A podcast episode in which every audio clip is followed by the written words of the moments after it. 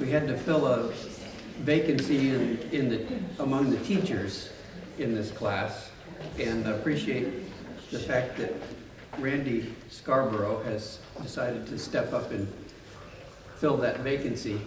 And uh, also, Randy's going to be gone a good bit in October, so in order to fill in that gap, Philip Russell will be joining us as a guest teacher, I guess you could call him.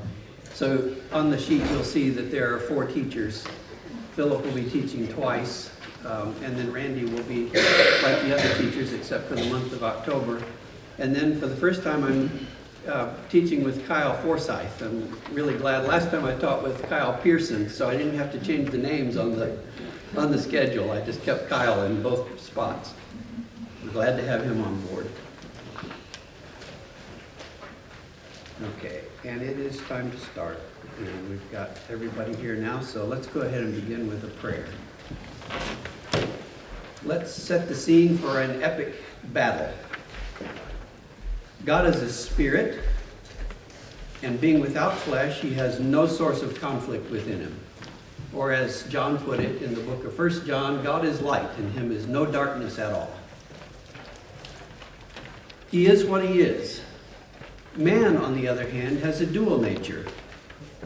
He's a spirit animating a fleshly body. An important result of this dual nature is a kind of warfare that is set up within man between his fleshly demands and concerns on one hand and his spiritual relationship with God and all things of God on the other. It was, in fact, incorrect moral choice that resulted in man's spiritual demise in the garden and since. How then can God be sympathetic to the plight of man in his inner conflict? God in his purity, man in his duality, how can God be sympathetic? That's right, I heard it. Someone whispered it. In part, as an answer to that question, God sent his Son to occupy flesh and to overcome evil in it and through it. This produced the greatest battle between flesh and spirit, God and Satan, and spirits of good and evil that the world has ever seen. It culminated in the death of Jesus and the ensuing conflict for dominion over death, from which Jesus arose victory. Victor. Now man has access to a spiritual kingdom, even while he occupies the flesh. As soldiers for our king, we fight against rulers,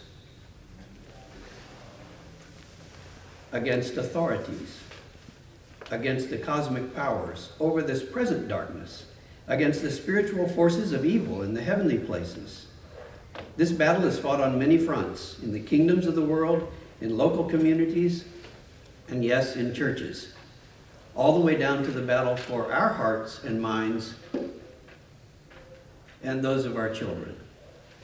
What's different between our battle and the one fought by Jesus is that the better part of our battle has already been won.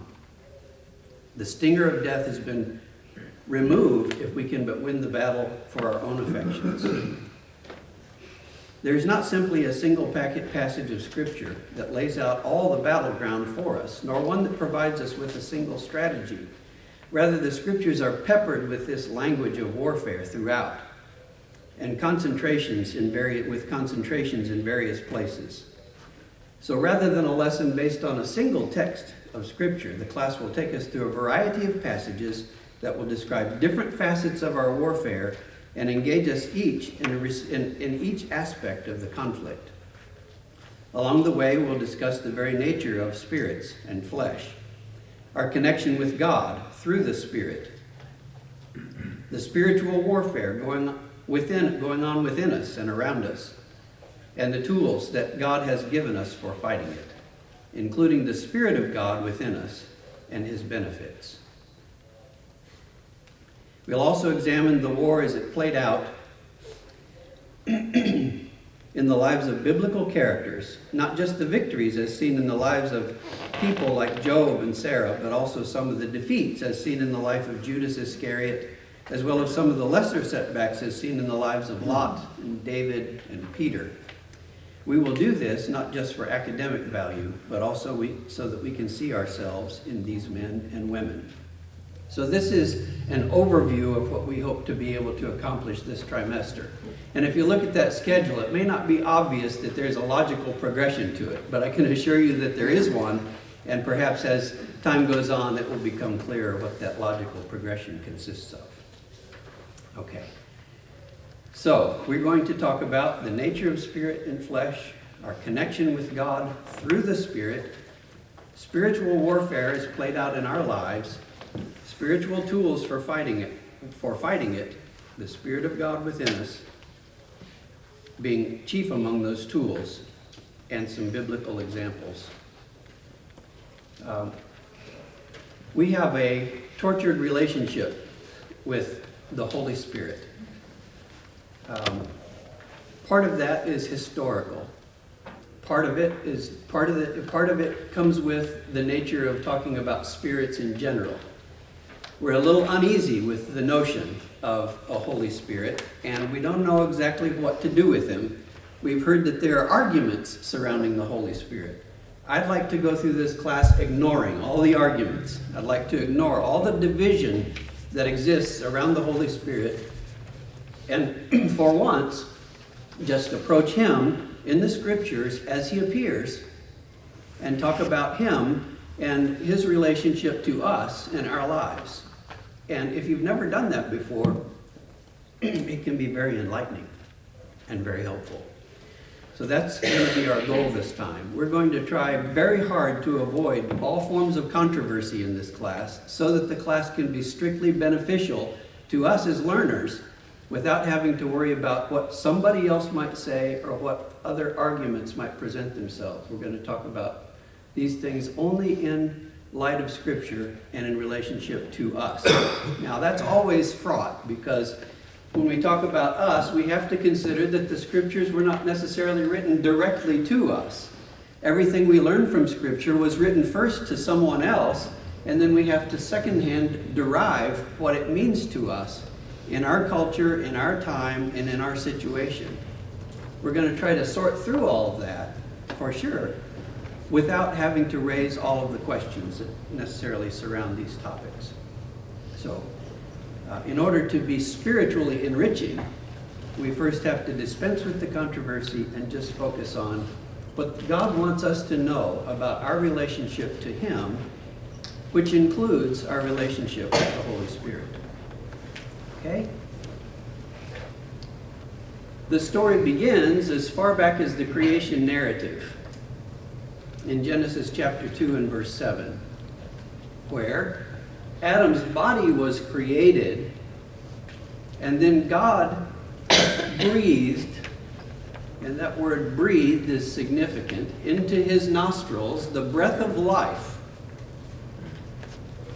a sort of wind, a puff of air. This is by definition the word spirit. God breathed into his nostrils the breath of life. He breathed into him spirit. And man became a living, depending on what translation you're reading from, it could be tricky here. It might say then, man became a living spirit. But really, the word there in Hebrew is most often translated soul. One of the things we want to tease out in this class is the difference between these two words, spirit and soul. Hebrews chapter 4 says that's difficult. He says, but he says that the Word of God is living and active and more powerful than any two-edged sword, piercing to the dividing, of, dividing asunder of soul and spirit and joints and marrow. Do you ever give much thought to that? The spirit can discern the difference between soul, and spirit, recognizing that's a tough one. But that scripture is so powerful that it has the ability to discern between those two things. Okay? There are actually two words that we're going to focus on as we go through this study. So, the body was created, the breath of God was breathed into man, and man became a living soul. The word nephesh is used 754 times in the Old Testament, usually translated as soul, and confusingly, sometimes translated as spirit. Also translated as a variety of other things, such as life and uh, vitality and those kinds of words. Okay? But here is nephesh, as clearly as we can tease it out. I'm going to call it consciousness. Or some might say sentience. Not, you all speak the English language just as I do, and I still have to look up this word sentience every time I, I, I use it or think about it because um, it's not quite consciousness. It's sort of um, a, uh, a ability to think or to perceive or to conceive of something. Awareness. Pardon? Awareness. Awareness, good, good, okay. So, I am because, what? Pardon? I think, I think, therefore, I am, right? Um, this is the idea behind consciousness or sentience. Animals have nephesh, according to the Hebrew scriptures. Genesis chapter 1 and verse 20. In fact, it's mentioned, I think, four times in relationship to animals before it was mentioned in relationship to humans. Plants don't. Plants are not sentient, conscious beings. So there's a difference, even though both are alive. What's the difference between that? They're all cellular, right? Why can you um, crunch on lettuce those cells while they're still living and not think twice about it. Because you know there's no consciousness there. But we tend to kill animals and cook them before we eat them because we don't like them screaming at us. You know, there's a different level of consciousness there. Okay, the Greek equivalent of nephesh, usually when it's translated in the Old Testament, in the Septuagint, the Greek translation of the Old Testament, it's translated as psyche, or often translated in English as soul. In Latin, it's anima. Okay? So again, the difference between plants and animals, right? So that's all pretty straightforward. But there's another word, and this, this is the word that's more the subject of this class, and that word is the Hebrew word ruach. The Greek equivalent of this word is pneuma. And pneuma is a wind. The Latin is spiritus, which is why it's translated in English as spirit. In the broadest sense, it's a breath or a wind. But in relation to God, and this is most important for our class, in relation to God and our connection with God, it's the seat of moral character. Some people believe the spirit is the thought generator. You know, if, if what happens in your brain is a complex of biochemical reactions and electrochemical reactions, what's the seat? Where do the what generates that process? What makes all those neurons fire? What's at the basis of it? Some people believe that that in science we call it consciousness. We don't know what else to call it. We don't have another place that it's generated. We, we can't come up with another place it's generated from it's generally considered by those who wrote in the New Testament to be the Spirit. The Spirit is the, the generator in there that's causing those, the, the, the ultimate cause of, the, of all those processes that are taking place. but in relationship to God, I say, because the Spirit, and we're going to give a practical definition of the word Spirit in just a second, a working definition, let's call it. It's the seat of our, our moral character because there are good spirits, but there are also evil spirits, right? So just because you have a spirit doesn't make you good, but it is in your spirit that good and evil become apparent at the most fundamental level. So here's our working definition for the purposes of this class. A spirit is a non fleshly being or aspect of a being that has a moral quality, whether of good or evil, and thus has a relationship, whether positive or negative, with the spiritual realm. I taught a whole uh, lesson on spirits one time, many years ago. Bill Wilcox was still here um, from the pulpit about spirits. And when it got done, he came over to me and he nudged me and said, You still didn't tell us what a spirit is. well, that's hard. Hard to define. Hard to define something so, so fundamental. You ever look in the dictionary at a definition of the word time? You'll get a whole column of definitions, and none of them are very satisfying. How do you define what is time? Well, what is a spirit is just as equally difficult, is equally difficult. but by usage in the scripture, and I think you'll find this definition consistent with what, you, with what we read in the scripture, a non-fleshly being or aspect of a being, because there are some spirit beings that have no flesh, right? God being among them. Or aspect of a being, because we are fleshly beings, we have a spiritual aspect, whether a good, whether good or evil, and thus have a relationship with, whether positive or negative, with the spiritual realm. Now, what's in the spiritual realm? We'll talk about that a little bit more, but first and foremost, God is there, Satan is also there. Uh, God met with the sons and among them Satan came also, we read in the first chapter of Job. Wherever the sons of God come before him, Satan comes also. And that's one of the persistent, um, one of the persistent facts about Satan as we go through our course. You'll see that Satan comes also. Wherever Jesus went, Satan comes also. And brings with him a host of beings that have this a spiritual moral quality about them and represent the spirit realm.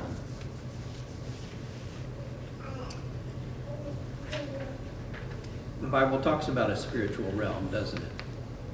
So we're not talking about spirits that are just without location. The way we think of, about location isn't can't exactly be right, can it? Because um, it's not like the spirits are all in, in uh, San Francisco.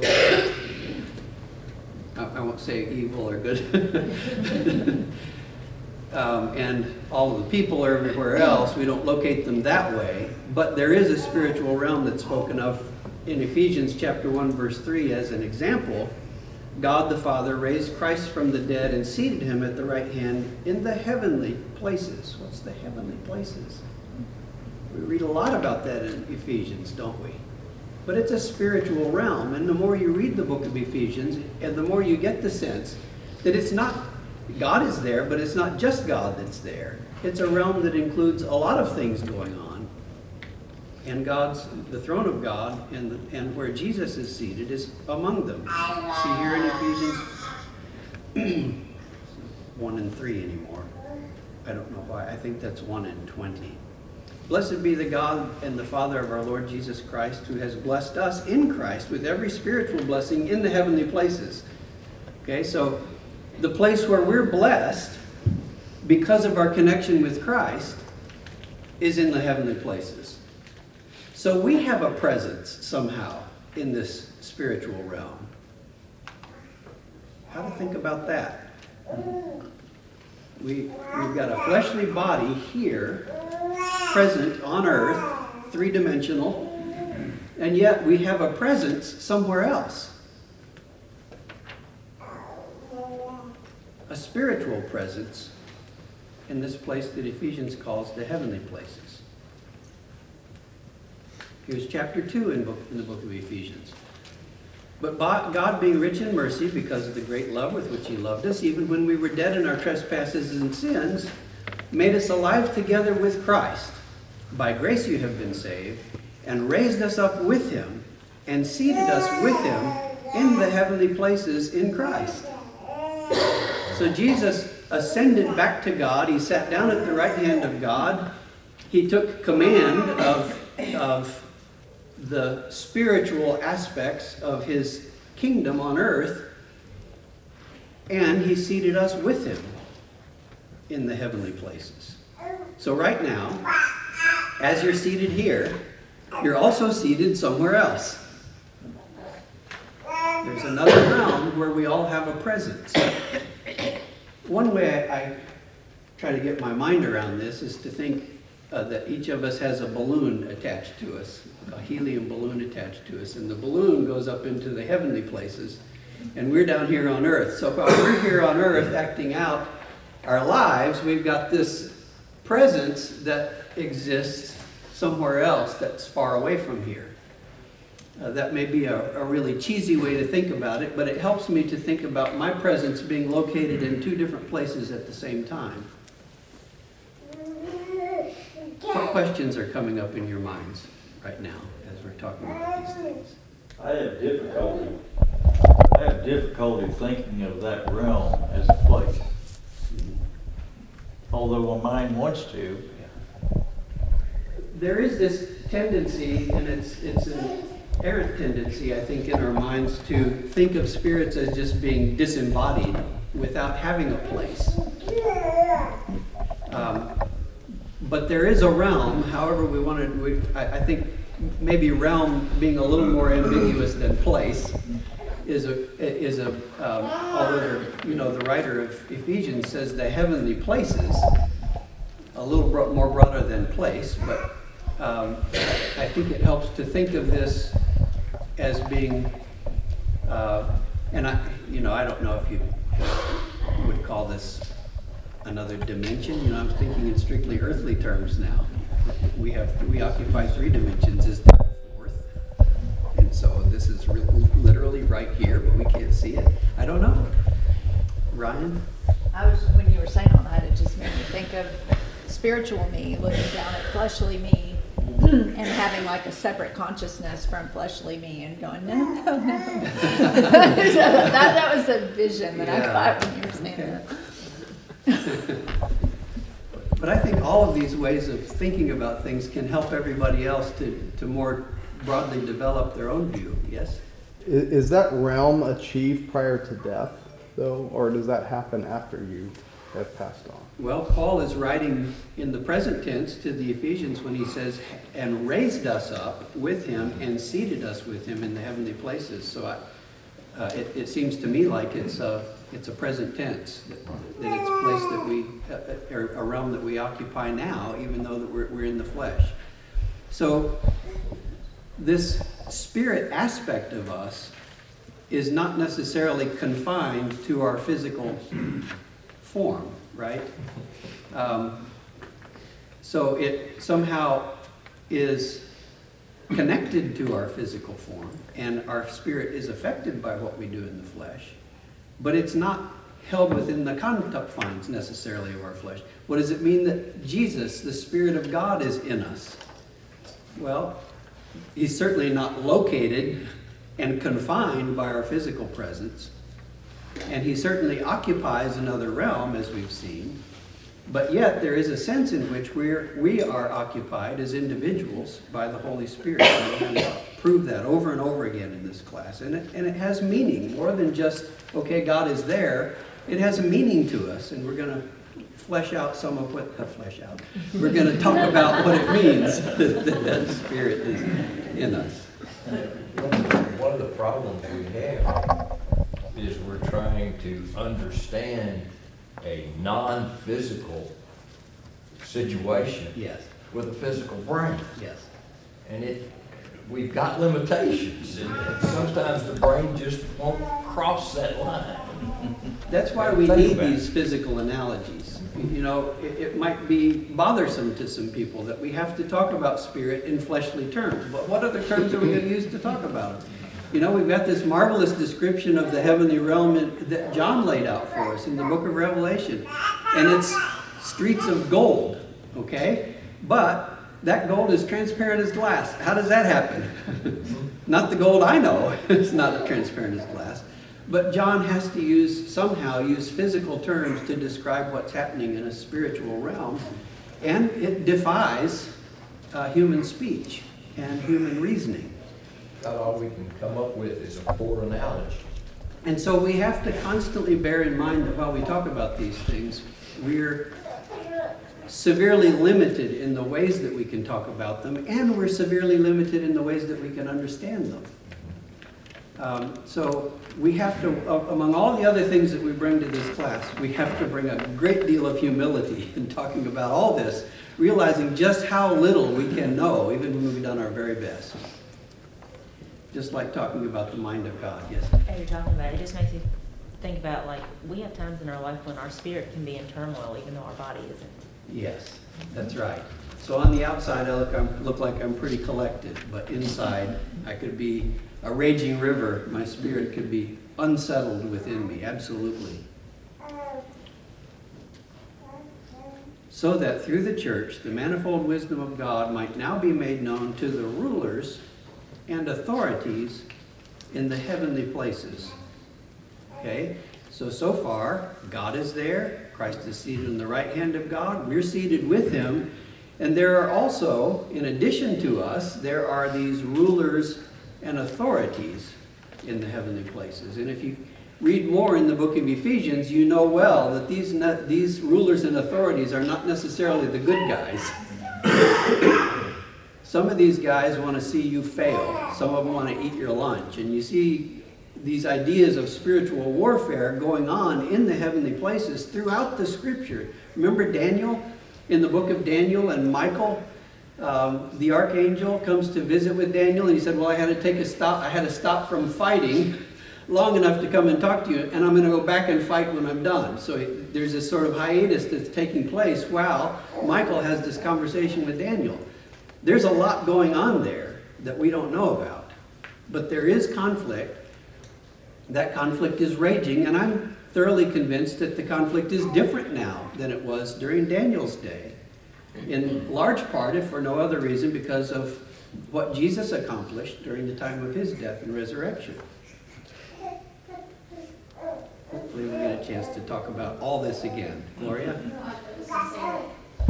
Because we do have dual nature of flesh and spirit, I, I don't think it's out of our ability to grasp, you know, to a certain degree, these, our spiritual existence. I, I, because we have a spiritual existence, so.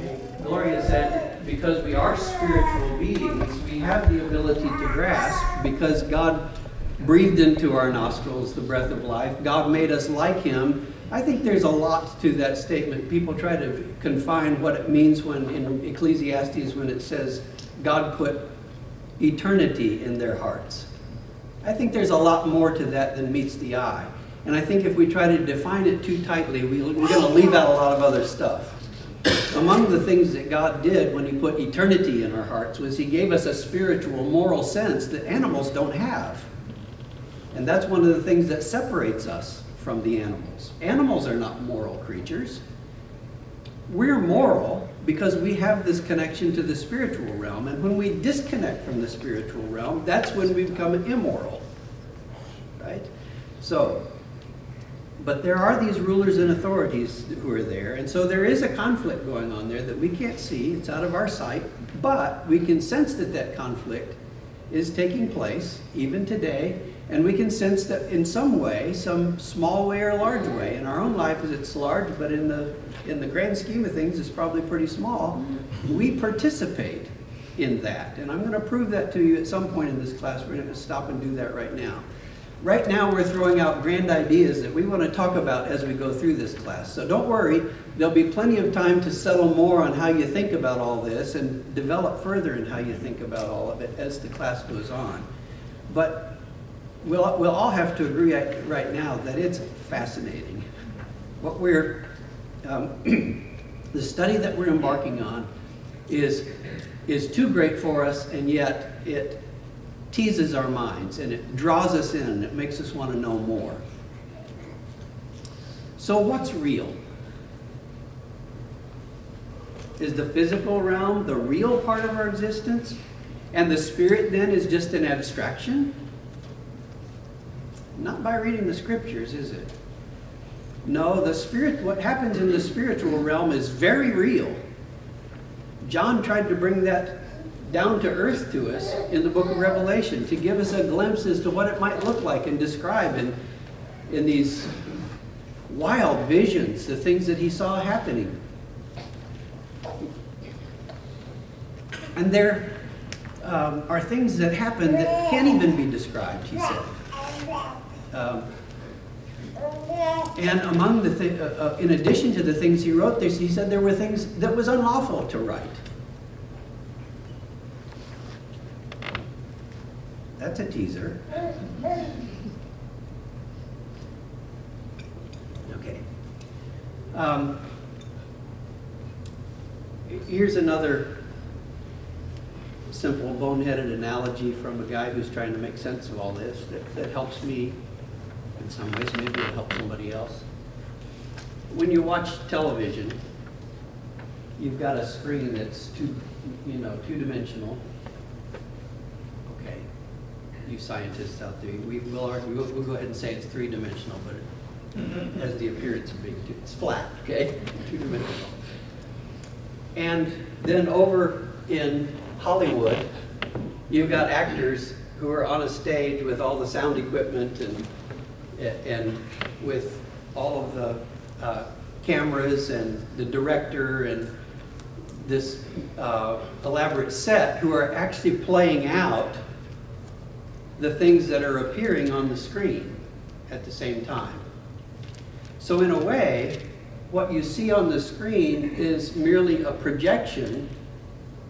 It's not real. It's, it, it, it doesn't doesn't have the dimensionality that the real actors, if you were in their presence, you saw them playing all this out on the screen, that they would have. It doesn't have the depth, it doesn't have the exact, uh, you, you know, it's a pretty good likeness, you gotta say, but, but it's not the same as being there. It's not the same to watch a football game as it is to be at the football game, and especially not the same as being in the football game, right?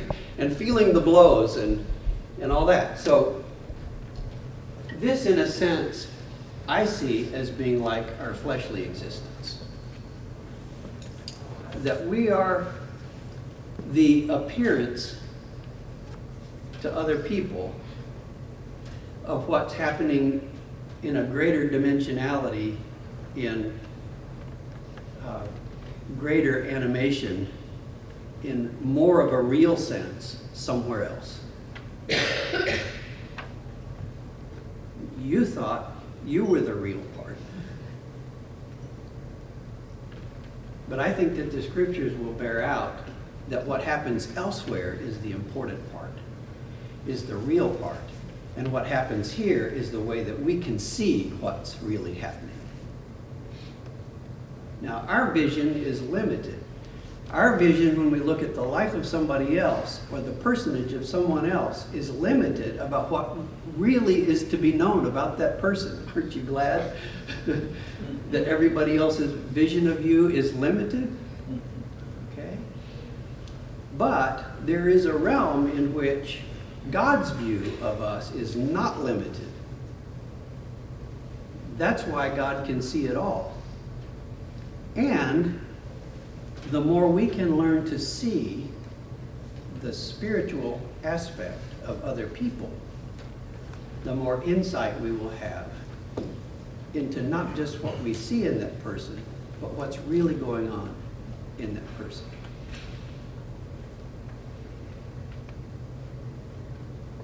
That's what Jesus did. He saw people differently. Even though he was occupying the flesh, even though he was flesh like all these other fleshly people. But when he talked to people, and when he interacted with people, he didn't just interact with what we see, he interacted with their spirit. And that's why we get the rich texts. We're going to talk about some of those Like John chapter 3 with Nicodemus, the conversation that he has with him. Jesus says, What? You're a leader, you're a teacher of Israel, and you don't know these things? If I'm talking to you about physical things and you don't understand, how could I begin to talk to you about spirits? Jesus says. Or in chapter 4, the very next chapter where he's talking to the woman at the well.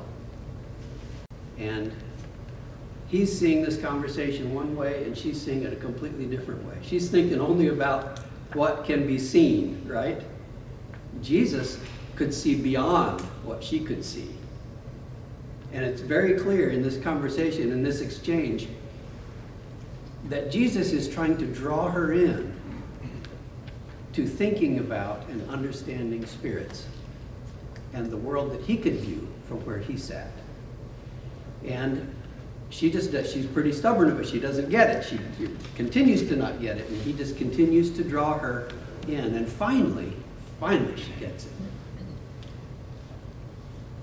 That's when she goes out and starts telling everybody else about him. Okay? What questions have you got so far, or what comments? What has sparked in your mind that you'd like to, to talk about before we finish this morning? The fact that she did get it gives us a little hope. Yeah. that it's important to um, realize too that how much the Bible emphasizes the idea of resurrection. Um, because if you take that out of the equation, there's a, it's kind of like, like I heard, I heard a Catholic say the other day that they, that the Catholic Church for a long time would never um, approve of um, incinerate, what is incineration? Yeah. Cremation, yeah, because it, it makes a mockery of the idea of resurrection. But there's a there's a emphasis in Scripture that the flesh does matter, even though it's like maybe we we don't even understand the reason why it matters so much. But um, I think ultimately the I'm sure you guys will get into this, but the idea isn't that the ideal is to be disembodied spirits. The ideal is to have a sort of I don't know, remarriage between the flesh and the spirit or something like that, ultimately. But I'm sure you'll have plenty of time to. We are going to have an entire class on the subject of the uh, resurrected spirit body uh, from 1 Corinthians chapter 15. And it's it, that, that chapter alone is fascinating. Um, there's a, a comparison set up between two bodies. One is the, the body psychikos, which is the body that, that's matched to the soul.